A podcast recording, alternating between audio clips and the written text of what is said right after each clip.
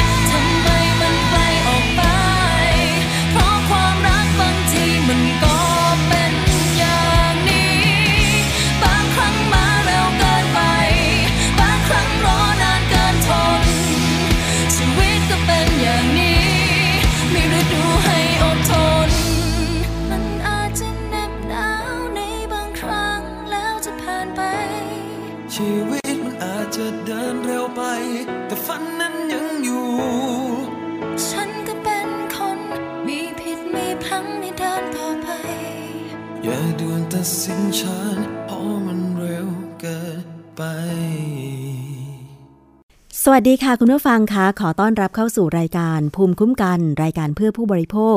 กับดิฉันชนาทิพไพรพงศ์กันอีกเช่นเคยนะคะ ทางวิทยุไทย PBS www.thaipbsradio.com แอปพลิเคชันไทย PBS Radio ค่ะ รวมถึงฟังจากวิทยุชุมชนที่เชื่อมโยงสัญญาณ อยู่ในขณะนี้จากหลาย ๆ สถานีนะคะ ก็ต้องขอบคุณณโอกาสนี้ด้วย และนอกจากนั้นค่ะติดตามข้อมูลข่าวสาร ของทางรายการได้นะคะ ผ่านทาง Facebook ค่ะ เข้าไปกดถูกใจ แล้วก็กดแชร์ ข้อมูลต่างๆ ให้เพื่อนๆคุณได้ทราบข่าวสารกันด้วย ก็ดีเหมือนกันนะคะ เข้าไปที่ facebook.com/thaipbsradiofan นะคะวันนี้ค่ะมีเรื่องราวประเด็นของผู้บริโภคเยอะเลยที่จะมานำเสนอกัน มาเริ่มต้นกันที่เรื่องของยากันบ้างค่ะ คุณผู้ฟังเวลาไปซื้อยา ไปซื้อที่ไหน ไปซื้อร้านขายยา สถานีอนามัยไปพบแพทย์ หรือว่าไปโรงพยาบาล คือบางทีเราไม่ได้เจ็บป่วยถึงขั้นหนักต้องไปโรงพยาบาลใช่ไหมคะ แต่ว่าเจ็บป่วยเล็กๆ น้อยๆเนี่ย เราก็ไปซื้อยาจากร้านขายยามารับประทาน แต่ว่าร้านขายยานั้นเนี่ยก็ต้องมีเภสัชกรประจำร้าน ที่จะให้ความรู้แล้วก็จ่ายยาแนะนำยาให้เราใช่ไหมคะ อันเนี้ยเราถึงอุ่นใจได้ว่าเราจะปลอดภัยจากการใช้ยาแน่นอน เขาก็เลยมีการทำงานเชิงรุกค่ะคุณผู้ฟัง เชิงรุกในการที่จะให้ความรู้ประชาชนผู้บริโภค โดยสมาคมเภสัชกรรมชุมชนประเทศไทยค่ะ จับมือกับสปสชนะคะ เปิดโครงการร้านยาชุมชนอบอุ่น เพื่อที่จะเสริมบทบาทร้านขายยาให้ช่วยคัดกรองโรค แล้วก็ช่วยประชาชนเข้าถึงข้อมูลเรื่องยานะคะ สัชกรหญิง ดรสิริรัตน์ตันปิชาติ นายกสมาคมเภสัชกรชุมชนประเทศไทย ได้พูดถึงโครงการร้านยาชุมชนอบอุ่น ว่าสมาคมเภสัชกรรมชุมชนนะคะ ดูแลสมาชิกที่เป็นร้านขายยาและเภสัชกร ที่ปฏิบัติหน้าที่ในร้านขายยาค่ะ ซึ่งโดยปกติแล้วเนี่ยร้านยาจะให้บริการประชาชนอยู่แล้ว จึงได้ขอความร่วมมือกับสำนักงานหลักประกันสุขภาพแห่งชาติ หรือสอปสชนะคะ เพื่อที่จะเปิดบทบาทให้ร้านขายยา เป็นหน่วยบริการสนับสนุนงานด้านสาธารณสุข ในเรื่องของการบริการคัดกรอง โรคเรื้อรัง กลุ่มภาวะเมตาบอลิก อาทิ โรคเบาหวาน โรคความดันโลหิตสูง โรคอ้วนลงพุงนะคะ ตามโครงการที่มีชื่อว่า ร้านยาชุมชนอบอุ่นนะคะ ซึ่งร้านขายยาชุมชนอบอุ่นนี้เนี่ยก็จะมีบทบาทในการคัดกรองโรค ตามมาตรฐานการดูแลผู้ป่วยตามกลุ่มโรคค่ะ ซึ่งหากพบว่าผู้ใดมีความเสี่ยงก็จะเสนอแนะให้ไปรับบริการต่อที่โรงพยาบาลตามสิทธิประกันสังคม ประกันสุขภาพนะคะ จากนั้น เภสัชกรก็จะทำหน้าที่ติดตามผู้ป่วยว่าเข้าถึงการบริการหรือไม่ และหากถูกวินิจฉัยจากโรงพยาบาลว่า เป็นผู้ป่วยด้วยโรคเรื้อรังจริงเนี่ยเภสัชกรก็จะติดตามการใช้ยาอย่างต่อเนื่อง อืมเรียกว่าเป็นการดูแลต่อเนื่องนะคะ ไม่ใช่แค่ มาซื้อยาครั้งเดียวไม่ได้รับความสนใจ ป่วยเป็นโรคเรื้อรังอะไรก็ไม่รู้นะคะ ไปโรงพยาบาลก็แล้วกลับมาก็ยังเป็นเหมือนเดิมอะไรอย่างเงี้ย ซึ่งนอกจากร้านขายยาชุมชนอบอุ่น จะให้ความรู้เกี่ยวกับสุขภาพ เช่น ความรู้เรื่องการบริโภคที่ถูกต้องของประชาชนทุกกลุ่มโรค ให้ความรู้เพื่อลดความเสี่ยงในการติดโรคติดต่อ ที่อาจจะแพร่กระจายในช่วงเวลาใดเวลาหนึ่ง รวมถึงการให้ความรู้ การปฏิบัติตัว และติดตามผู้ที่เสพติดบุหรี่ ตลอดจนการออกไปเยี่ยมบ้านผู้ป่วยในบางกลุ่มโรคด้วย อืม ก็ถือเป็น การให้บริการที่เข้าถึงประชาชนดีเหมือนกันนะคะ เพราะว่าปกติเนี่ยไปโรงพยาบาลหรือไปร้านขายยาหรือไปขอคำปรึกษา อาการเจ็บป่วยเนี่ยบางทีนะ ถ้าเกิดบุคลากรสถานที่นั้นๆเขายุ่งมาก เขาก็อาจจะไม่มีเวลาที่จะให้ความรู้เรา ดิฉันเคยเป็นนะคะ อย่างเช่นไปโรงพยาบาลเนี่ยบางที ก็อยากจะถามคุณหมอ อธิบายให้ชัดเจนไปเลยว่าดิฉันมีอาการแบบโน้นแบบนี้ และทำไมถึงเป็นอย่างนั้นอย่างนี้ พยายามที่จะถามคุณหมอนะ แต่บางครั้งเนี่ยคือคนไข้ก็ต่อคิวเพื่อจะมารับการรักษาหลายคนทำให้คุณหมอบางท่านก็อาจจะไม่มีเวลานะคะ ที่จะมาอธิบายให้กับเราอย่างเข้าใจถ่องแท้ เลยพลาดโอกาสรับข้อมูลไป อันเนี้ยทางเภสัชกร ตามโครงการร้านขายยาชุมชนอบอุ่นเนี่ยเขาก็จะเสริมบทบาทตรงนี้นะคะ การให้บริการคัดกรองโรคและการให้ความรู้ต่างๆ จะให้บริการประชาชนที่ร้านขายยา คือร้านยาเนี่ยจะทำหน้าที่สนับสนุนระบบสาธารณสุข เป็นจุดเสริมแก่ภาครัฐ นั่นเพราะว่าร้านยากระจายอยู่ทั่วทุกพื้นที่ของชุมชน ซึ่งจะทำให้ประชาชนเข้าถึงบริการทางสาธารณสุขเพิ่มมากขึ้นนะคะ เรียกว่าเป็นด่านหน้าที่สะดวก เนื่องจากร้านขายยาจะเปิดตั้งแต่เช้าแล้วก็ปิดค่ำเช่น บางร้านเปิด8โมงเช้า ปิด2ทุ่มอะไรอย่างเงี้ย หมายความว่าประชาชนสะดวกเมื่อใดก็เข้าไปรับบริการได้เลยนะคะ นอกจากนี้ค่ะ การทำงานของร้านยาไม่ได้ทำอย่างโดดๆ หากแต่มีการเชื่อมโยงข้อมูลแล้วก็ส่งต่อข้อมูล ระหว่างหน่วยบริการตามสิทธิที่ประชาชนใช้บริการอยู่ ซึ่งระยะแรกจะใช้รูปแบบการเขียนข้อมูลทางเอกสาร แล้วให้ประชาชนถือกลับไป แต่ในอนาคตจะมีการพัฒนารูปแบบระบบข้อมูล เพื่อให้ข้อมูลสุขภาพของผู้ป่วย อยู่ติดตัวกับผู้ป่วยไปทุกที่นั่นเองค่ะ ซึ่งเภสัชกรหญิงสิริรัตน์บอกว่าถ้าถามว่าภาระงานของเภสัชกรจะเพิ่มขึ้นหรือไม่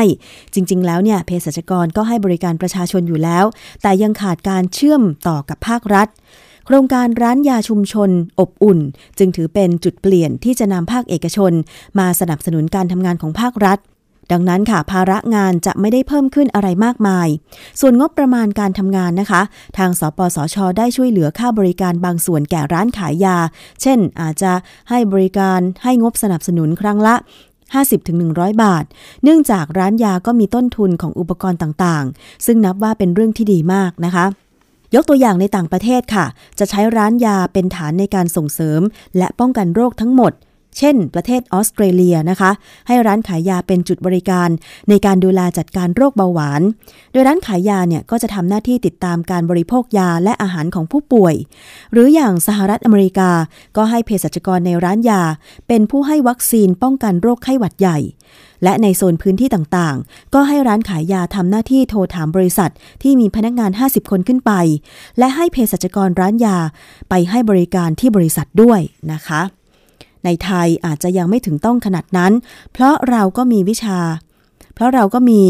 พยาบาลวิชาชีพที่สามารถเข้าไปช่วยได้ แต่ร้านยาจะเป็นหน่วยที่เฝ้าระวังโรคได้ ซึ่งที่ผ่านมาก็มีการรณรงค์เช่น ช่วง โรคมือเท้าปากระบาด ไข้เลือดออก ก็จะให้ร้านยาเป็นผู้แจ้งข่าวแก่สำนักอนามัย สำนักงานสาธารณสุขจังหวัด เพื่อดำเนินการให้ทันต่อสถานการณ์นั่นเองค่ะคุณผู้ฟัง ซึ่งเมื่อวันที่ 7 มกราคม 2562 นะคะ คณะกรรมการหลักประกันสุขภาพแห่งชาติ หรือบอร์ดสปสช ได้เห็นชอบกำหนดให้ร้านขายยาแผนปัจจุบันหรือขอยหนึ่งเป็นสถานบริการสาธารณสุขอื่น ที่คณะกรรมการกำหนดเพิ่มเติม ตามมาตรา 3พรบหลักประกันสุขภาพแห่งชาติ พุทธศักราช 2545 ค่ะ โดยให้นำร่องในพื้นที่กรุงเทพ สปสช เขต 13 กทมนะคะ จึงได้รับสมัครร้านขายยา เพื่อขึ้นทะเบียนเป็นหน่วยบริการสร้างเสริมสุขภาพและป้องกันโรคในระบบบัตรทอง ภายใต้ชื่อ ร้านยาชุมชนอบอุ่นนะคะ โดยในตอนนี้ค่ะ โครงการนำร่องในพื้นที่กรุงเทพนะคะ สปสชเขต 13 ทางกทม ได้รับสมัครร้านขายยาเพื่อขึ้นทะเบียนเป็นหน่วยบริการ สร้างเสริมสุขภาพและป้องกันโรคในระบบบัตรทอง ภายใต้ชื่อ ร้านยาชุมชนอบอุ่นค่ะ ผ่านโปรแกรมของสปสช เขต 13 กทม เฉพาะพื้นที่ดำเนินการคลินิกหมอครอบครัว 11 เขตนะคะ ทั้งนี้ปัจจุบันร้านขายยาขอยอนหนึ่งทั่วประเทศเนี่ยมีจำนวนถึง 15,359 แห่ง และกรุงเทพมีจำนวน 4,895 แห่งค่ะ ที่ผ่านมาก็มีร้านขายยาสนใจและสมัครร่วมเป็น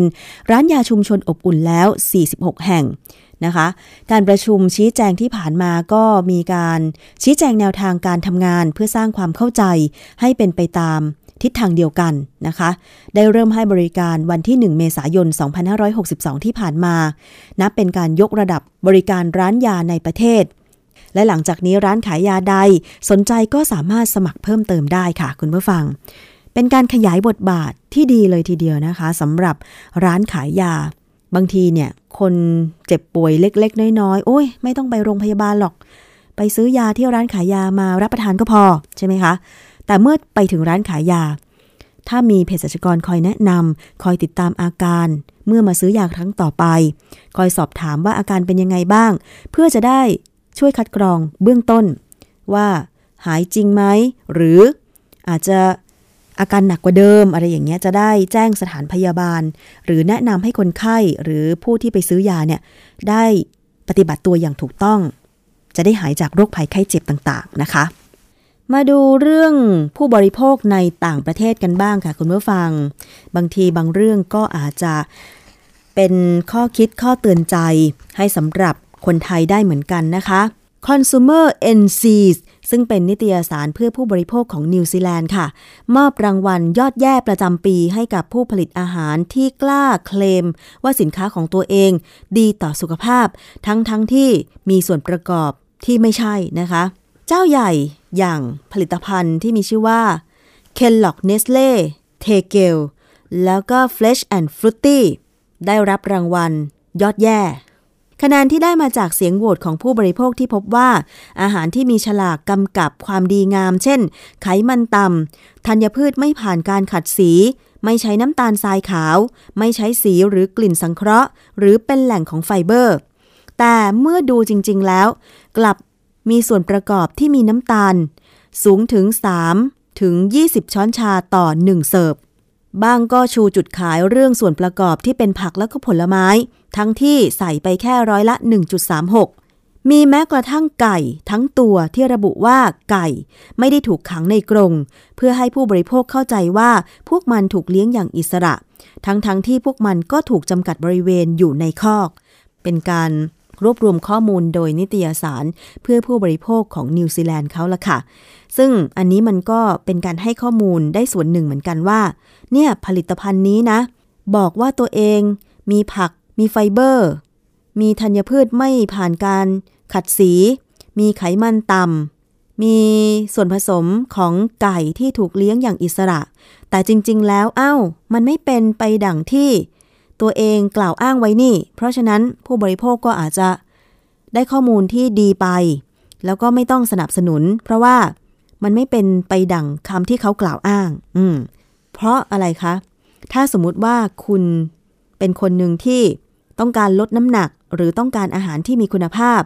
ไปหลงเชื่อซื้อสินค้าที่โฆษณาหรือกล่าวอ้างสรรพคุณเหล่านี้เนี่ยไว้ เช่นธัญพืชไม่ผ่านการขัดสี คนที่ รับประทานธัญพืชเหล่านี้ก็หวังว่า อืม จะต้องได้รับคุณค่า แบบเต็มๆจากธัญพืชไม่ผ่านการขัดสี ใช่ไหมคะ แต่ถ้ามันไม่เป็นจริงดังนั้น อ้าว เงินที่เสียไปล่ะ กับคำโฆษณาเหล่านี้ที่ไม่เป็นจริงล่ะ ใช่ไหมคะ ก็ได้ของไม่ดี แล้วก็เสียเงินไปใช่ไหมคะ เพราะฉะนั้นก็เป็นการดีนะที่ นิตยสารเพื่อผู้บริโภคเนี่ยเขามีการให้รางวัลผลิตภัณฑ์ยอดแย่แบบนี้ ผู้บริโภคก็จะได้ทราบข้อมูลกันนะคะ ไปกันที่ประเทศจีนกันบ้างค่ะ เรื่องของรถสาธารณะที่นครสนเจิ้นนะคะ ทางการของนครสนเจิ้นค่ะ ได้มีการเปลี่ยนรถโดยสารทั้งหมดเป็นระบบไฟฟ้าแล้ว เพื่อให้เป็นไปตามแผนการลดคาร์บอนไดออกไซด์ในอากาศ ลงร้อยละ 48 แม้จะต้องใช้งบประมาณ 1ล้าน8แสนหยวนต่อคันก็ตาม หรือประมาณ8ล้าน5แสนบาทต่อคันนะคะแต่ค่าโดยสารก็ไม่ได้แพงขึ้นมากนัก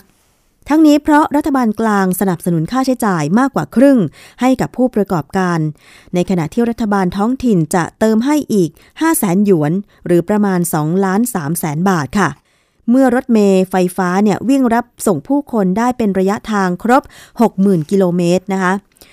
จากหมู่บ้านชาวประมงเล็กๆ ปัจจุบันเนี่ย เมืองเซินเจิ้นมีประชากร 12 ล้านคน มีรถเมล์ไฟฟ้าให้บริการทั้งหมด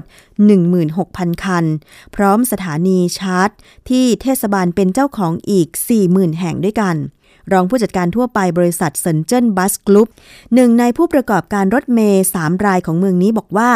บริษัทนะคะกำลังหาวิธีเพิ่มเสียงให้กับรถ เพราะมีผู้โดยสารร้องเรียนเข้ามาว่า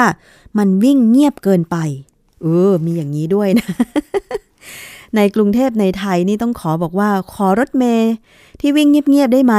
แต่ที่เซินเจิ้นเนี่ยบอกว่ากำลังหาทางเพิ่มเสียงให้กับรถเมย์เพราะผู้โดยสารบอกมันเงียบเกินไปบางทีไม่ได้ยิน ว่ารถเมย์กำลังมาอะไรอย่างเงี้ยนะคะ ก็แปลกไปอีกแบบหนึง่งแต่ถือว่าเป็นการพัฒนาระบบขนส่งมวลชนที่ดีของเซินเจิ้นประเทศจีนเลยทีเดียวนะคะ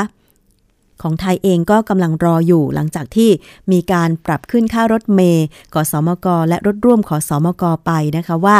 เมื่อไหร่นะที่จะมีประสิทธิภาพที่ดีกว่านี้กับราคาที่จ่ายเพิ่มนะคะ อีกเรื่องหนึ่งค่ะ มาดูกันที่เรื่องของกัญชากันบ้าง แม้จะถูกยกให้เป็นความหวังทางการแพทย์นะคะ แต่กัญชาก็มีโทษหากใช้โดยไม่มีความรู้ และโรคที่เป็นก็อาจจะยิ่งแย่ลงได้ แพทย์ที่สนใจด้านกัญชาแนะนำให้ผู้ป่วยคำนึงถึงผลข้างเคียงเป็นสำคัญ แล้วก็ไม่ควรเลือกใช้กัญชาเป็นหลัก หากยาปัจจุบันยังมีผลต่อการรักษาอาการอยู่ ซึ่งเรื่องนี้นะคะ ผู้สื่อข่าวไทย PBS คุณสุจิตราสร้อยเพชร ไปทำรายงานเรื่องนี้มาฝากกันค่ะ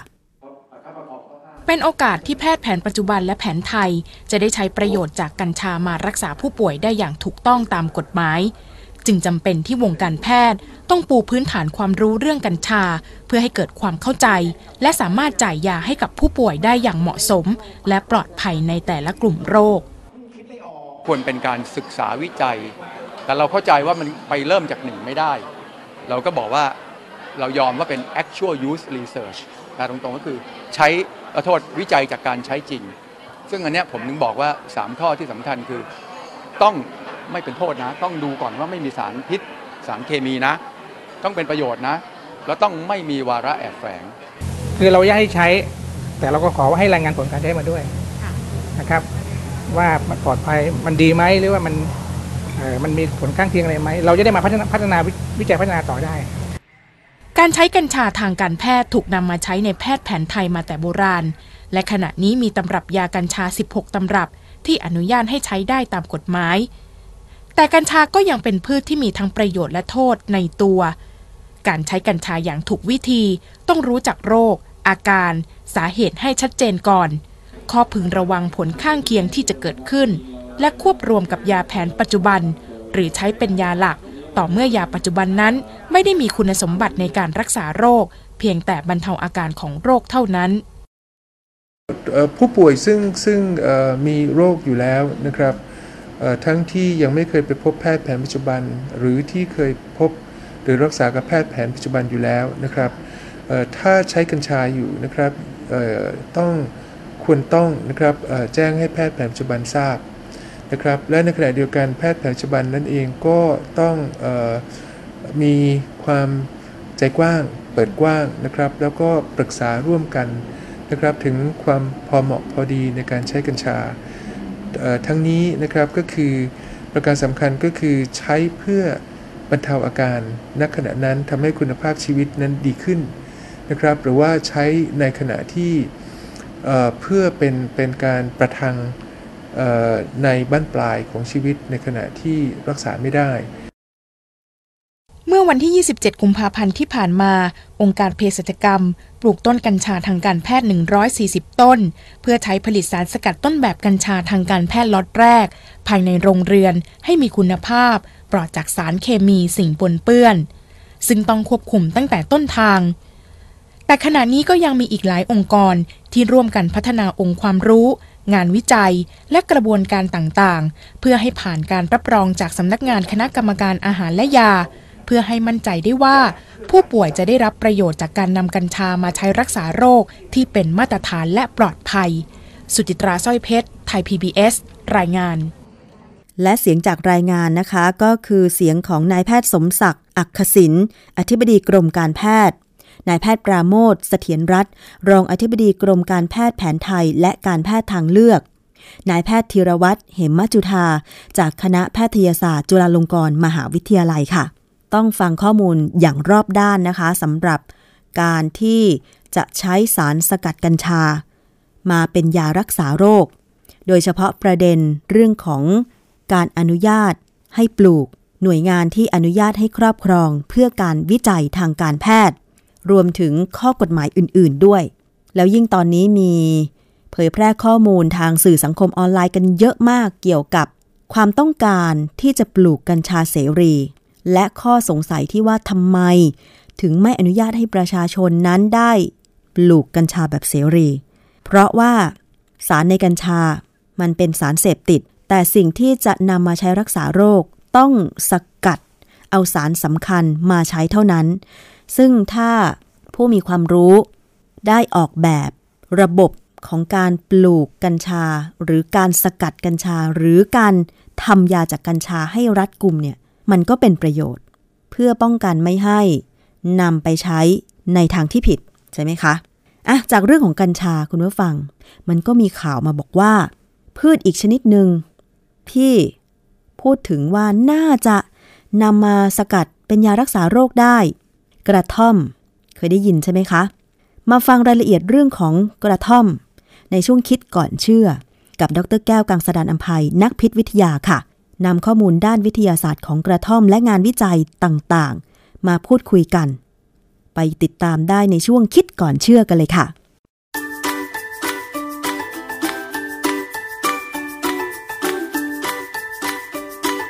ช่วงคิดก่อนเชื่อ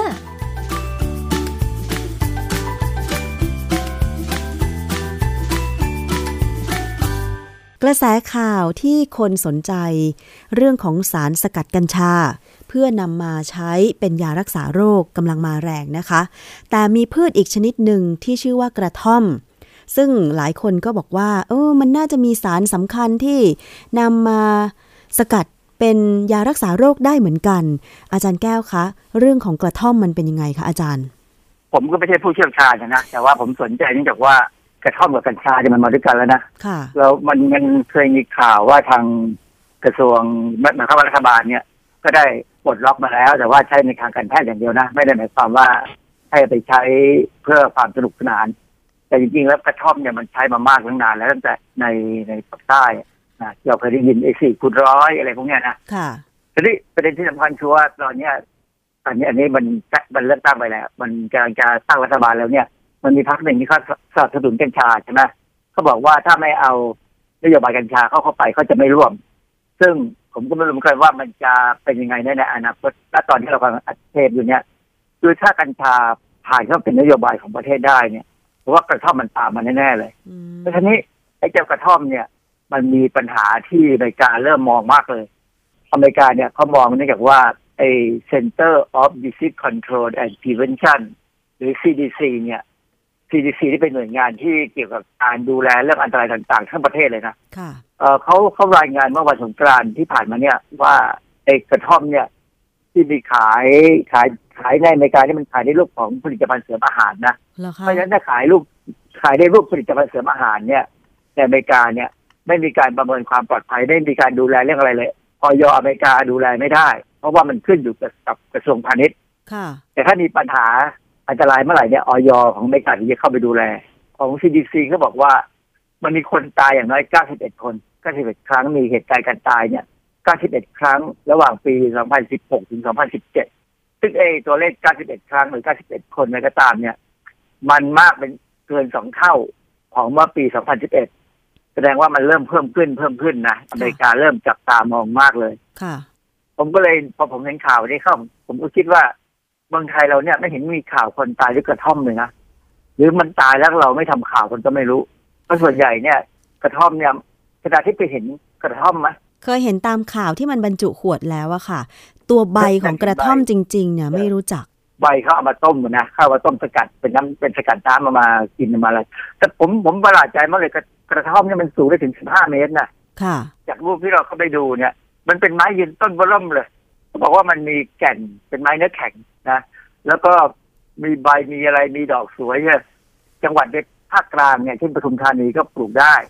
แต่จริงๆมันชอบมากๆคือปากใต้ เช่นสุราษฎร์นครตรังสตูลพัทลุงอะไรพวกเนี้ยไล่ลงไปถึงมาเลเซีย ถึงอินโดนีเซียที่ครับจริงๆคือถึงอินโดนีเซีย เพราะว่าในอินโดนีเซียเนี่ยมันมันมีใบบรรทุกกฎหมาย แล้วเขาส่งขายต่างประเทศได้ ค่ะผมไปตามดูข้อมูลในวิกิพีเดียเนี่ยเขาก็บอกว่าในใบกระท่อมเนี่ยมันมีอะคาลอยด์ ชื่อไมทรายคีมีน ออกฤทธิ์กดประสาทส่วนกลาง ซึ่งถ้าออกฤทธิ์กดประสาทส่วนกลางเมื่อไหร่เนี่ยมันก็เหมือนกับการทำให้เราสบายเบอร์อะคือคือไม่คิดอะไรมากอืมสารสารสารตัวเนี้ย มีฤทธิ์คล้ายๆกับในเห็ดเมาชื่อเห็ดขี้ควาย หรือเมจิกมัชรูมเคยได้ยินไหมเคยได้ยินค่ะ คือไอ้ magic mushroom เนี่ย ผมเคย search ในข้อมูลดูเนี่ยปรากฏว่ามันก็มาจากแถวสุราษฎร์นั่นแหละสุราษฎร์เกาะพะงัน ไอ้พวกที่เข้าไป full moon party อะนะอ๋อก็ใช้ไอ้พวกเนี้ยถุนกัน แล้วก็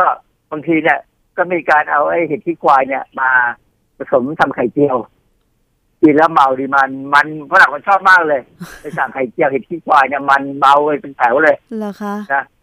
เพราะฉะนั้นไอ้ไอ้กระท่อมเนี่ยมันก็เป็นพี่น้องกับไอ้เห็ดขี้ควายนี่แหละค่ะมีมันมีสารตัวเดียวกันแต่ไม่ใช่พี่น้องหรอกมันสารมันต้นไม้คนละแบบกันคนละคนละประเภทกันเลย แต่ว่า มีสารกลุ่มเดียวกันค่ะตัวสารพวกเนี้ยทำให้ชากดความรู้สึกเมื่อยล้าทำงานได้นานทนมาก แล้วก็ทนต่อความร้อนทำงานกลารแจ้งได้นานเลย คือประเภทคือมันคล้ายๆกับเวลาที่เราเคยได้ยินข่าวว่าเอ่อเขามีการเอายามาเนี่ย หรือยาบ้าเนี่ย ผสมน้ำให้คนงานทำงานในไร่เนี่ยดื่มค่ะก็ทำงานได้นานเหมือนกันกินหลอบเดียวกันเลยเพราะว่าไอ้เจ้าสารที่ออกฤทธิ์ในกระท่อมเนี่ยมันก็กลุ่มเดียวกับพวกยาบ้าด้วยค่ะคล้ายๆกันออกเหมือนกัน แต่ว่าในพัฒนจริง ๆ แล้วเนี่ยในตำรายาแผนโบราณเนี่ยเราใช้เป็นยาแก้ท้องเสียนะเขาเรียกว่ายาตำรับยาประสะกระท่อมคือมันมันก็มีคุณประโยชน์นะคนคนคนโบราณเขาก็คงมาใช้ได้เป็นประโยชน์ แต่ละอย่างนั้นมันก็มีคนที่เอามาใช้เป็นแบบยาสูบอะไรเงี้ยนะอินโดนีเซียขายได้ ในอเมริกาอเมริกาขายเป็นผลิตภัณฑ์เสริมอาหารนะ อังกฤษเยอรมันก็ไม่มีกฎหมายควบคุมเขาก็เฝ้าระวังเออมันมีข้อมูลว่าในอังกฤษเนี่ย ขายได้ใบสดก็ได้ใบแห้งใบผงก็ได้สารสกัดต่างๆ ซื้อได้ตามร้านกาแฟทางอินเทอร์เน็ตผมเคยดูคลิปอันหนึ่งในในใน YouTube เขาเดินเข้าไปในร้านกาแฟสั่งสั่งไอ้กระท่อมสกัดเนี่ยมากินเลยเหรอคะโอ้มันมันมีมันมีข้อมูลอยู่ใน YouTube ค่อนข้างเยอะนะ ที่ผมบอกไว้ว่ารัฐบาลเราเนี่ย คือมันมีข่าวก็บอกว่าสนชไฟเขียวพรบยาเสพติดใช้กัญชากระท่อมทางการแพทย์ คือคือเขาเขามีระเบียบอะนะที่ แค่คือเรื่องของกัญชากับกระท่อมเนี่ยเขาก็บอกว่าคนที่จะผลิตนำเข้าส่งออกครอบครองหรือจำหน่ายเนี่ย ก็คือหน่วยงานรัฐอ่าคนที่ทำอาชีพเวชกรรมเภสัชกรรมทันตกรรมการแพทย์การแพทย์อะไรต่างๆอย่างคุณเดชาอย่างเงี้ยที่เขาทำเรื่องกัญชานะค่ะเอ่อสถาบันอุดมศึกษาอะคือพวกที่ทำวิจัยอะอย่างเช่นรังสิตอย่างเช่น จุฬาอะไรตอนเนี้ยทำอยู่นะอีกอันหนึงคือผู้ป่วยที่เดินทางระหว่างประเทศที่มีความจำเป็นต้องใช้ยาเสพติดเพื่อรักษาโรคเฉพาะตัว คือจริงๆในกระท่อมนี่มันเป็นยาที่กดความเจ็บปวด ค่ะ คือจริง ๆ มันก็ใช้ได้ในในในหลายสถานการณ์นะนะเอ่อมันมีบทความหนึ่งในวารสารชื่อ Frontiers in Psychiatry เมื่อเดือนเอพริลปี2017 เป็นข้อมูลทางชีวเคมีที่เป็นเกี่ยวกับกระท่อมเลย เขาเขาพูดรายละเอียดเป็นเป็นบทความประเภททบทวน เอกสารการศึกษาการวิจัยกันนะที่เขาพบว่ากระท่อมเนี่ยคือฝรั่งเนี่ยเรียกกระท่อมเลยนะคำว่ากระท่อมเนี่ยฝรั่งรู้เลยว่านี่คือไอ้ตัวนี้แหละ ไม่ไม่มีใช้ชื่อเป็นภาษาไอ้ทั่วๆไปของฝรั่งเลย ใช้กระท่อมแสดงว่ามันเป็นพืชท้องถิ่นของบ้านเราที่ฝรั่งมารู้จักค่ะการแพทย์ทางเลือกของอเมริกาหรือของหลายประเทศเนี่ยก็ใช้พวกบำบัดความเจ็บปวดนะแล้วก็ช่วยในการถอนยากลุ่มโอปิออยด์โดยเฉพาะว่า ใครใครที่ติดยาพวกติดกลิ่นติดอะไรก็ตามหรือเฮโรอีนอะไรก็พวกเนี้ยนะก็ใช้กระท่อมเนี่ย เป็นตัวยาที่เข้าไปช่วยในการถอนยาคือที่ถอนยาหมายความว่าค่อยๆเลิกใช้ค่ะแต่ว่าไม่ไม่ไม่หักดิบคือพูดง่ายๆว่าเอ่อกระท่อมเนี่ยมันไม่เคยมีข่าวว่ามันทำให้เกิดอันตรายร้ายแรง แต่ว่าตอนนี้ CDC ที่ไปเจอว่ามีคนตายนะแต่อันนั้นอันนั้นเริ่มมีปัญหาแล้วนะค่ะผลข้างเคียงแต่เขาบอกว่าผลข้างเคียงที่อาจจะเกิดเนี่ย มีน้ำหนักเหนือประโยชน์ที่ได้นะครับว่ามันมีประโยชน์เหมือนกัน แต่ว่าอันตรายที่มันอยากจะผลข้างเคียงเนี่ย น่าจะมากนะเชื่อมพันคือว่าอันตรายมันมันเกิดอันตรายต่อตับ คือสมุนไพรหลายตัวเนี่ย มีอันตรายต่อตับกับไตค่ะเนื่องจากว่าไอ้พวกสารสารธรรมชาติที่อยู่ในสมุนไพรเนี่ย มันก็ต้องถูกทำลายทิ้งด้วยตับหรือไต ก็อวัยวะสองอย่างเนี่ย ถ้าทำงานมากเกินไป มันก็พัง ซึ่งเขาบอกว่าลักษณะที่เป็นอันตรายต่อตับเนี่ย ในคนที่ใช้ยาพวกเนี้ยมันคล้ายกับที่เกิดในสัตว์ทดลอง เกิดในผู้ป่วย เกิดในในการประชุมวิชาการที่มีคนเขาเอาไปบรรยายกันนะนะคือบทความที่เขาไปสำรวจข้อมูลไงว่า มันมีอะไรรายงานอะไรต่างๆบ้างไหมเกี่ยวกับกระท่อมอย่างไรก็ตามเนี่ย มันมันก็ยังมันก็ถ้าถ้าเทียบกับไอ้พวกสารกลุ่มยาเสพติดทั้งหลายเนี่ย กระท่อมเนี่ย อันตรายมันค่อนข้างน้อย ค่ะ ฉะนั้นเนี่ย มันเลยเป็น ผมว่ามันน่าจะเป็นเป้าหมายต่อไปของการที่จะเอามันขึ้นมา เพราะว่าเราก็รู้ว่ามนุษย์เนี่ย คนคนแม้กระทั่งไม่ว่าคนไทยหรือคนต่างชาติเนี่ย ส่วนหนึ่งเนี่ย ชอบที่จะหนีปัญหาด้วยการทำตัวให้เมานะไม่งั้นเหล้ามันจะขายได้เลยค่ะยาเสพติดต่างๆจะขายได้เลย อันนี้เป็นเป็นสิ่งที่มันมันเหมือนกับความอ่อนแอทางศาสนานะ ผมจริงศาสนาเนี่ยควรจะเป็นที่ยึดเหนี่ยวทางใจว่าถ้าเกิดปัญหาอะไรก็หาศาสนา ค่ะ แต่นี่ศาสนามันมันมันอ่อนลงไปหรือไงเนี่ยมันเลยยึดเหนี่ยวไม่ไม่อยู่ อาจารย์คะสารสำคัญในกระท่อมและกัญชา มันออกฤทธิ์เหมือนกันไหมคะเออผมไม่แน่ใจนะเพราะว่าอย่างของกัญชาเนี่ยเขาศึกษามานาน ศึกษามาตั้งแต่ผมยังเรียนไปเรียนใหม่ ๆ ที่อเมริกาแล้วสามสี่สิบปีที่แล้วเนี่ยนะค่ะเขาศึกษามาแล้ว เรารู้ว่ามันมีตัวรับในสมอง กับตัวรับที่อยู่ตามเนื้อเยื่ออื่นๆซึ่งไอสาร THC จากกัญชาเนี่ยมันจะเป็นตัวมันจะเข้าไปไปต่อก่อก่อให้เกิดผลในเรื่องของการเอ่อลดความเจ็บปวดอะไรก็ตามเนี่ยนะค่ะแต่ของกระท่อมเนี่ย ผมไม่แน่ใจว่ามันยังยังหาข้อมูลบทความไม่เจอว่าทาง pharmaco เนี่ยทางเภสัชวิทยาเภสัชวิทยาเนี่ย มันไปอยู่ตรงไหน แต่เขาบอกว่ามันได้ใช้บำบัดความเจ็บเจ็บปวดได้ค่ะซึ่งมันก็อาจ เข้าไปสมองเหมือนกันนะอืมอันอันนี้เดาไว้ก่อนคือยังยังไม่หาหาบทความไม่เจอ มันเหมือนแอลกอฮอล์แต่ล์ว่าไหมคะอาจารย์ไอเจ้าสารอัลคาลอยด์ไมทราไจนีนในกระท่อมเนี่ยค่ะ คือความจริงมันเป็นอัลคาลอยด์ไอสารที่อยู่ในกัญชาที่สารที่อยู่ในเอ่อในกัญชานี่อาจจะไม่ถึงไม่น่าจะมาเป็นอัลคาลอยด์ไหมแต่ว่าในในฝิ่นเนี่ยอัลคาลอยด์แน่เพราะฉะนั้นมันเป็นถ้ามันเป็นอัลคาลอยด์มันก็เป็นกลุ่มเดียวกันอะเอาพูดกันเป็นกลุ่มเดียวกับฝิ่นเพ ราะฉะนั้นมันก็ต้องออกไปเอาฤทธิ์กับที่เดียวกับฝิ่นเหมือนกันค่ะฝิ่นเนี่ยเราเอามาทำเป็นมอร์ฟีน อันนี้ลดความเจ็บปวดเป็นยาเลยใช่ไหมค่ะแต่ว่ามอร์ฟีนหรือฝิ่นอะไรก็ตามเนี่ย ถ้าใช้มันก็ติดค่ะมันจะติดเลยมันมันมันเป็นลักษณะพื้นฐานของสารเสพติดที่ว่าคือใช้แล้วจะต้องค่อยๆใช้เพิ่มขึ้น เพิ่มขึ้นไปถึงจุดหนึ่งขาดไม่ได้นะเพราะฉะนั้นอย่างของไอออยของของอเมริกาเนี่ยเขาก็มีข้อ ข้อมูลในเว็บของเขาเนี่ยเขาก็บอกว่าเขาเตือนเลยว่าคนอเมริกันอย่าใช้กระท่อม ถ้าไม่จำเป็นอย่าใช้ คือออยเนี่ย อย่างที่บอกไปที่บอกบอกแล้วว่ากระท่อมเวลามันเป็นผลิตภัณฑ์เสริมอาหารในอเมริกาเนี่ย มันคุมด้วยกระทรวงพาณิชย์ค่ะไม่ใช่ออยแต่ออยเนี่ยเขาเขาก็มามองในแง่ที่ว่าถ้ามีปัญหาแล้วเขายุ่งค่ะเขาก็จะบอกว่าคือมันมีตัวมันมันมันมีตัวรับเหมือนกับมอร์ฟีนเอออันเนี้ยมาแล้ว คือเพราะฉะนั้นแสดงว่ามันมีตัวรับ ในสมองเนี่ยชนิดเดียวกับพวกฝิ่นพวกมอร์ฟีน ซึ่งทำให้เสี่ยงต่อการติดยาและขาดยาไม่ได้ค่ะออยกำลังประเมินออยอเมริกาเนี่ยกำลังประเมินว่าปัญหาของของกระท่อมเนี่ย มันมันมันเสี่ยงนะเสี่ยงที่จะทำให้คนของของเขาซึ่งคนของอเมริกันเนี่ย คนอเมริกันเนี่ย มันมีส่วนหนึ่งก็แย่อยู่แล้วนะถ้ามันยังมีกระท่อมเข้าไปอีกยิ่งแย่หนักเข้าไปอีกแล้วมันมันนำเข้าได้คิดดูที่ว่าอินโดนีเซียเนี่ยส่งออก กระท่อมไปขายประเทศทางตะวันตกนะค่ะซึ่งผมว่าถ้าวันหนึ่งคงมีคนเสนอว่า เราคงต้องปลูกกระท่อมกันมั้งเพื่อส่งออกเป็นรายได้ของแต่ละบ้านเพราะว่ากระท่อมนี่มันเป็นไม้ใหญ่ค่ะปลูกแล้วให้ร่มเงานะอาจจะบอกว่าปลูกกระท่อมเพื่อทำให้โลกสะอาดอะไรทำให้เพิ่มออกซิเจนเพิ่มอะไรอากาศดีแถมใบนี่เก็บไปขายได้อีกโอ้โหผมว่าไปกันใหญ่เลยนะอาจารย์ทำไมนโยบายของอเมริกาเนี่ยค่ะ คือกระทรวงพาณิชย์อนุญาตให้ซื้อขายได้ แต่ออยของอเมริกาเนี่ยออกมาเตือนว่าถ้าไม่จำเป็นอย่าใช้กระท่อม ดูเหมือนมันจะขัดกันเอง ใช่ คือคืออย่างนี้ ตอนที่กฎหมายที่เกี่ยวกับผลิตภัณฑ์เสริมอาหารเข้าเข้าสภาเขาเนี่ย มันมีรับบิยิสของบริษัทขายผลิตภัณฑ์เสริมอาหาร พยายามปั่นไอ้กฎหมายเนี่ยให้มันไปเข้ากับกระทรวงพาณิชย์ ซึ่งพอเข้ากระทรวงพาณิชย์ไปแล้วเนี่ย มันง่ายกว่าที่จะ ผ่านไปอยู่ในการดูแลของออยของอเมริกา คือกฎหมายเนี่ยสุดท้ายเนี่ยมันก็ระบุว่าผลิตภัณฑ์เสริมอาหารนะเฉพาะผลิตภัณฑ์เสริมอาหารนะต้องผ่านไปขึ้นทะเบียนทางกับกระทรวงพาณิชย์เขาเรียก TOC นะเข้าที่นั่นแต่แล้วแต่ถ้ามีปัญหาเกิดขึ้นมาออยต้องดูแลอืมระหว่างหน่วยงานและคนละกระทรวงกันด้วยเนี่ย มันก็เลยยิ่งไปกันใหญ่ของเราเนี่ย ทุกอย่างมันอยู่ที่ออยบ้านเราเป็นกระทรวงสาธารณสุขซึ่งดูแลดีกว่า ค่ะ แล้วปัญหาอะไรที่ออยของสหรัฐอเมริกากำลังประเมินแล้วก็คิดว่ามันเป็นปัญหาสำหรับกระท่อมเนี่ยค่ะอาจารย์ คือเขาเขาก็รู้ว่ามันเป็นสารเสพติด มันมีสารที่ทำให้คน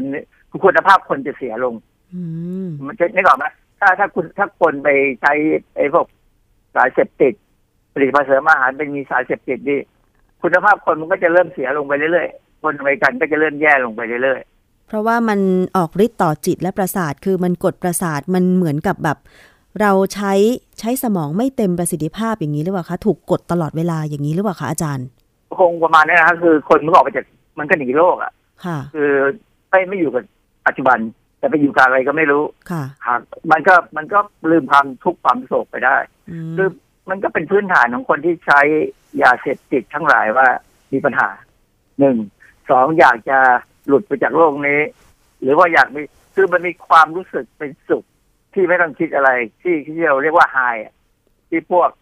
เอ่อคนอาจจะเป็นพวกคนมีมีเงิน อาจจะนึกว่าที่อย่างกัญชากับกระท่อมเนี่ยมันมันมันไม่ร้ายแรง มันไม่รุนแรงเหมือนพวกไอยาเสพติดอื่นไม่เหมือนกับยาบ้าหรือยาไอซ์ๆอย่างยานี้ไอใช่ไหมคะอะไรพวกนั้นนะนะอือฮึแล้วกระท่อมนี่มันไม่ได้ไม่ได้มาสูบมันใช้วิธีต้มอ๋อนะต้มกินอย่างเดียว มีมีคลิปอยู่ในใน YouTube เยอะมากเลย เป็นภาษาไทยก็มีภาษาอังกฤษก็มี นี่มันแสดงให้เห็นว่าเราคุมพวกนี้ไม่ได้เลยนะค่ะมันมันมันหลุดไปเพราะฉะนั้น สิ่งที่สำคัญคือต้องให้เยาวชนเราเนี่ยเข้าใจเรื่องพวกนี้ให้ได้ ว่ามันมีอันตรายเกิดขึ้นยังไง แล้วมันเป็นเรื่องเร่งด่วนด้วย ผมว่านะเพราะไม่งั้นเด็กอีกหน่อยเนี่ย บ้านเราเด็กเราก็จะยิ่งคุณภาพแย่ลงไปเรื่อยค่ะ ผลการศึกษาไม่ได้มีเฉพาะที่อเมริกาหรือว่าต่างประเทศอย่างเดียว ในไทยเห็นบอกว่ามีการศึกษากระท่อมในรูปแบบน้ำต้มด้วยใช่ไหมคะอาจารย์ๆอะมันมีมันมีวิทยานิพนธ์ของที่จุฬาเนี่ยของคณะแพทยศาสตร์จุฬาเนี่ยนะค่ะภาควิชาจิตเวชเนี่ยเขาเขามีการศึกษาเรื่องผลกระทบทางร่างกายจิตใจพฤติกรรมของผู้คนที่ใช้ใบกระท่อมเนี่ย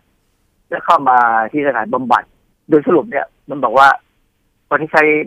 ใบกระท่อมในยส่วนใหญ่ จะใช้สารเสพติดอื่นๆร่วมด้วยนะค่ะไม่มันไม่หยุดคือคนที่ใช้สารเสพติดเนี่ยเขามักจะใช้คู่กับตัวอื่น พบว่ามันมีผลข้างเคียงของการเคี้ยวใบกระท่อมหรือแบบต้มน้ำเนี่ยนะจะมีอาการปวดศีรษะข้ออักเสบขึ้นไส้ท้องผูก อะไรพวกเนี้ยคือเป็นผลที่ทำให้คนไม่สบายหรอกคือช่วงที่มันออกฤทธิ์เนี่ยมันสบายมันสนุก แต่หลังจากออกฤทธิ์ไปแล้วเนี่ย มันมาอีกเรื่องเลยนะมันก็จะเป็นความทุกข์ของแต่ละคน ค่ะ ทีนี้มันมีมันมีคลิปอันหนึ่งผมเข้าไปใน YouTube เป็นคือคือมหาวิทยาลัยที่ศึกษาเรื่องกระท่อมมากที่สุด คือเออสงขลาอืมเราเรียกสงขลานครินทร์ค่ะนะเพราะว่าเขาอยู่ปากใต้เขาสามารถหาตัวอย่างได้ง่ายมากเลยเป็นคลิปของอาจารย์สองท่านของคณะวิทยาศาสตร์มอเนี่ย คือค่อนข้างดีนะ เข้าไปฟังเนี่ย เราจะเห็นรายละเอียดที่เขาศึกษาอะไรแต่ มันมีอย่างหนึ่งคือมันเป็นของคณะวิทยาศาสตร์เขายังไม่ได้เป็นมองเรื่องเกี่ยวกับผลของมันทางด้านสุขภาพจริง ๆ ค่ะ เพราะว่าถึงยังไงเขาก็ทำเรื่องเรื่องด้านสุขภาพไม่ได้หรอกเขาต้องอาศัยพวกเภสัชพวกเภสัชทางด้านไอ้เภสัชวิทยาเภสัชเอ่อในทางแพทย์อะไรเงี้ยเพื่อมาดูจริง ๆ ดังนั้นผมก็เลยเข้าไปดูในเว็บไซต์หนึ่งชื่อ Go to Now อันนี้เป็นเว็บไซต์ของคนไทยนะเป็นเว็บไซต์ทางด้านการแพทย์เนี่ย ก็มีบทความหนึ่งเรื่อง อยากรู้เรื่องกระท่อมเชิญทางนี้ค่ะ เข้าใจว่าคนเขียนเขาเป็นผู้หญิงนะเภสัชเภสัชเภสัชกรเนี่ยเขาให้ข้อมูลเกี่ยวกับผลการใช้ระยะยาวว่า จะมีการเบื่ออาหารนั้นน้ำหนักตัวลดนอนไม่หลับโดกแก้มมันจะมีสี่คล้ำคล้ายคนที่เป็นเปิดถึงโรคตับค่ะซึ่งความจริงผมว่ามันคงเป็นโรคตับอะเพราะว่าอย่างที่บอกแล้วว่า มันมีข้อมูลจากอเมริกาที่บอกว่าอ่าใบกระท่อมมีผลกระตับค่ะนะฮะแล้วก็ น้ำหนักตัวลดเพราะฉะนั้นสิ่งที่น่ากลัวคือ ถ้าน้ำหนักตัวลดเนี่ย จะต้องมีคนเอาไปแอบผลิตภัณฑ์เสริมอาหารเนี่ย มันคงโฆษณาเรื่องลดน้ำหนักอืมเพราะเพราะเพราะผลิตภัณฑ์เสริมอาหารที่ลดน้ำหนักหลายๆตัวเนี่ยมีการเอายาเอาเอาพวกสารเสพติดเข้าไปใช้นะเหรอคะเราจะเห็นไอ้ยาบ้ายามาเนี่ยเป็นเดิมจะเป็นยาลดน้ำหนักนะเดิมสมัยก่อนเนี่ยเราใช้เป็นยาลดน้ำหนักที่หมอดูแลแต่หลังจากนั้นมันหลุดออกมาค่ะไปกันใหญ่เลย อันหนึ่งที่เป็นอันตรายคือเขาบอกว่า ร้อยละสามสิบผู้ติดกระท่อมเนี่ยเขาต้องการทางเพศจะลดลงเอ่อต้องใช้กระท่อมร่วมกับแอลกอฮอล์เพื่อกระตุ้นความต้องการทางเพศด้วยความที่มันเป็นกรดสมองอ๋อดังนั้นจะต้องใช้เครื่องกินเหล้าร่วมไปกับมันเพื่อจะทำให้มีความความรู้สึกทางเพศอะไรเงี้ยนะคือมันก็เป็นแค่ช่วงหนึ่ง แล้วมันก็จะแย่ลงแย่ลงไปเรื่อยค่ะๆนะครับหวาดระแวงเห็นภาพหลอน อันนี้ธรรมชาติ มันเรารู้กันมานานแล้วกระท่อมกัญชาได้กินแล้ว มันจะเห็นภาพหลอนค่ะและที่กังวลก็คือกัญชาใส่ในอาหารได้ แล้วมีคนพยายามทำอาหารทำขนมสูตรกัญชาขายใช่ไหมใช่ทำก็คงเหมือนกันแหละไม่ต่างกันเราอีกหน่อยไปดูเลยนะฮะเพราะฉะนั้นการหยุดเสพไอ้พวกเนี้ย ก็จะมีอาการถอนยาก็ค่ะจะไม่มีแรงปวดเมื่อยกล้ามเนื้อกระดูก เพราะฉะนั้นคือคือเราคิดว่าการใช้น้ำกระท่อมเนี่ยทำให้คนงานทำงานได้นานเนี่ยนะแข็งแรงอยู่ได้นานเลย แต่พอยาหมดฤทธิ์เนี่ยคนงานนั้นจะหมดสภาพเลย อืมพอหมดสภาพสิ่งที่ตามมาคือต้องกินใหม่ แล้วก็เพิ่มขนาดไปเรื่อยๆเรื่อยๆอีกหน่อยสุขภาพก็จะแย่ลงอย่างที่บอกว่าอย่างน้อยตับเนี่ยมีปัญหาแน่ค่ะ ถ้าคนขยันด้วยการกินน้ำต้มกระท่อมหรือเสพกัญชาหรือสารเสพติดอย่างอื่นเนี่ย คิดดูนะสภาพร่างกายตอนนั้นเนี่ยคือเราใช้ร่างกายอย่าง เราใช้ร่างกายอย่างสมบุกสมบัน เพราะว่าฤทธิ์ของสารเสพติดทำให้เราอยู่ได้ แต่เมื่อเราเมื่อใดก็ตามฤทธิ์เหล่านั้นมันคลายไป เชื่อแน่ว่ากล้ามเนื้อเราจะต้องล้ามากกว่าปกติแน่นอน แล้วการฟื้นตัวโอกาสในการที่จะกลับมาแข็งแรงดังเดิมโดยไม่ใช้สารเสพติดอีกเนี่ย เป็นไปได้ยากนะอาจารย์ คือผมกำลังกังวลว่ามันจริง ๆ เนี่ย เวลาเราสอนเด็ก พอเข้าขั้นถึงมัธยมเอ่อเหมาะไอ้ประชันประถมปลายอะไรก็ตามเนี่ยนะเด็กพวกนี้ควรจะเริ่มรู้เรื่องเกี่ยวกับสารเสพติดแบบเข้าใจจริงๆว่ามันต้องเลี่ยงยังไง ไม่ใช่ให้เขาไปหาความรู้เองแล้วเขาไปทำค่ะคือเวลาเราเรียนผมผมจำเอาเอาสมัยผมเนี่ยนานมาแล้วเนี่ย เราเรียนวิชาสุขศึกษาแบบไม่รู้เรื่องเลย อะไรก็ไม่รู้ท่องอย่างเดียว แต่ไม่ได้เข้าใจเพราะฉะนั้นจริงๆเนี่ยถ้าเราจะปฏิรูปการศึกษาเนี่ยนะเลือกวิชาที่ไม่สำคัญทิ้งไปก่อน เอาวิชาที่สำคัญกับการดำเนินชีวิตของคนเนี่ย ที่จะทำให้คนมีคุณภาพชีวิตที่ดีเนี่ย เอามาสอนสักทีเอามาทำให้เด็กมันรู้เรื่อง ถ้าเราบอกว่าต้องการ child center อย่างที่เขาพยายามพูดเลยนะค่ะ เด็กนี่แหละ ให้เด็กก็ไปหาความรู้มาแล้วมานั่งคุยกันว่ายาเสพติดต่างๆ ที่มันอยู่ในสังคมเราเนี่ย มันเขาเข้าใจยังไงค่ะและความรู้ที่จริงควรจะเป็นยังไงค่ะเขาควรจะต้องเลี่ยงมันยังไง คือถ้าเขาคือเขาจะเข้าไปติดยาเสพติดพวกเนี้ยอนาคตก็ไม่มีหรอกผมก็เลยอยากจะคุยเรื่องกระท่อมแค่เนี้ยว่าอยากจะถ้ามีใครฟังแล้วไปคุยจะไปคุยกับใครก็ได้ที่เขามีความสามารถที่จะทำทำในเรื่องนี้ให้ให้เป็นประโยชน์ได้เนี่ย ควรจะให้คนเราเนี่ยคนไทยเนี่ยกังวล เพราะอเมริกากังวลแล้วต่างชาติที่จะเริ่มกังวลหมดแล้วค่ะจริงๆแล้วมันก็คือยาเสพติดเหมือนกับสุราเนี่ยกับเหล้านี่แหละเพราะว่าศีลข้อห้าของเราเนี่ยสุราเมรยะมัจจปมาหัตถานาเนี่ย จริง ๆ ไม่ได้พูดแต่สุราอย่างเดียวนะค่ะพระท่านเคยอธิบายให้ผมฟังว่ามันรวมไปถึงพวกสารเสพติดต่างอืมๆซึ่งจริงๆเนี่ยเป็นสิ่งที่พระพุทธเจ้าเนี่ย ห้ามแนะนำว่าอย่าไปยุ่งกับมันใช่ไหม ทีนี้อย่างที่เราเคยพูดถึงกัญชาด้วยว่า คนที่เสพกัญชาแล้วถ้าขับรถแล้วเกิดอะไรขึ้น เราตรวจไม่ได้ค่ะจนกว่าที่จะเจาะเลือดไปตรวจ หรือจนกว่าที่มันจะมีอุบัติเหตุแล้วถึงเจาะเลือดไปตรวจค่ะเพราะฉะนั้นหลายคนที่เขาพูดเรื่องกัญชาแล้วบอกที่เหล้าทำไมทำไมขายได้ถึงยอมไม่กินได้ก็เหล้ามันพอดักได้ พอจะตรวจได้ว่าใครขับรถแล้วดื่มเหล้าอะไรเงี้ยนะค่ะแต่กัญชากับกระท่อมนี่ผมว่ามันดูอาการลำบากค่ะที่จะเจาะเลือดออกมา หรือว่าจริง ๆ เนี่ย เราอาจจะต้องกลับไปย้อนไปใช้วิธีการตรวจวัดสารเสพติดในในในคนขับรถโดยการให้เดินบนเส้นตรงอ่าเหมือนเดิมนี่ออกไหมฮะค่ะให้เดินบนบนบนอะไรทางฟุตปาดริมฟุตปาดหรือว่าเดินบนเส้นตรงอะไรนี่ขีดเส้นให้เดินเนี่ย ถ้าไม่ตรงเนี่ยก็แสดงว่ามีปัญหาแล้วในสมองเพราะสารเสพติดส่วนใหญ่มันออกอยู่ที่สมองค่ะ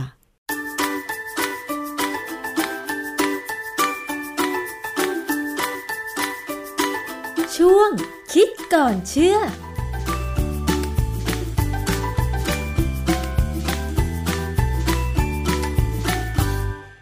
ทราบรายละเอียดเกี่ยวกับเรื่องของกระท่อมกันแล้ว ก็จะได้มีความรู้เรื่องนี้เพิ่มมากขึ้น ช่วงคิดก่อนเชื่อกับดรแก้วกังสดานนภัยนักพิษวิทยา ก็จะนำข้อมูลทางด้านวิทยาศาสตร์ มาพูดคุยกัน ไม่มีผลประโยชน์แอบแฝงกันอย่างแน่นอนเลยนะคะ เอาความจริงมาพูดค่ะรายการภูมิคุ้มกันนะคะ วันนี้เวลาหมดลงแล้ว ขอบคุณสำหรับการติดตามรับฟัง ขอบคุณสถานีวิทยุชุมชนที่เชื่อมโยงสัญญาณ ทุกสถานีด้วยนะคะ ดิฉันชนะทิพไพรพงศ์ต้องลาไปก่อน สวัสดีค่ะ ติดตามรับฟังรายการย้อนหลังได้ที่เว็บไซต์และแอปพลิเคชันไทย PBS Radio ไทย PBS ดิจิทัล Radio วิทยุข่าวสารสาระ เพื่อสาธารณะและสังคม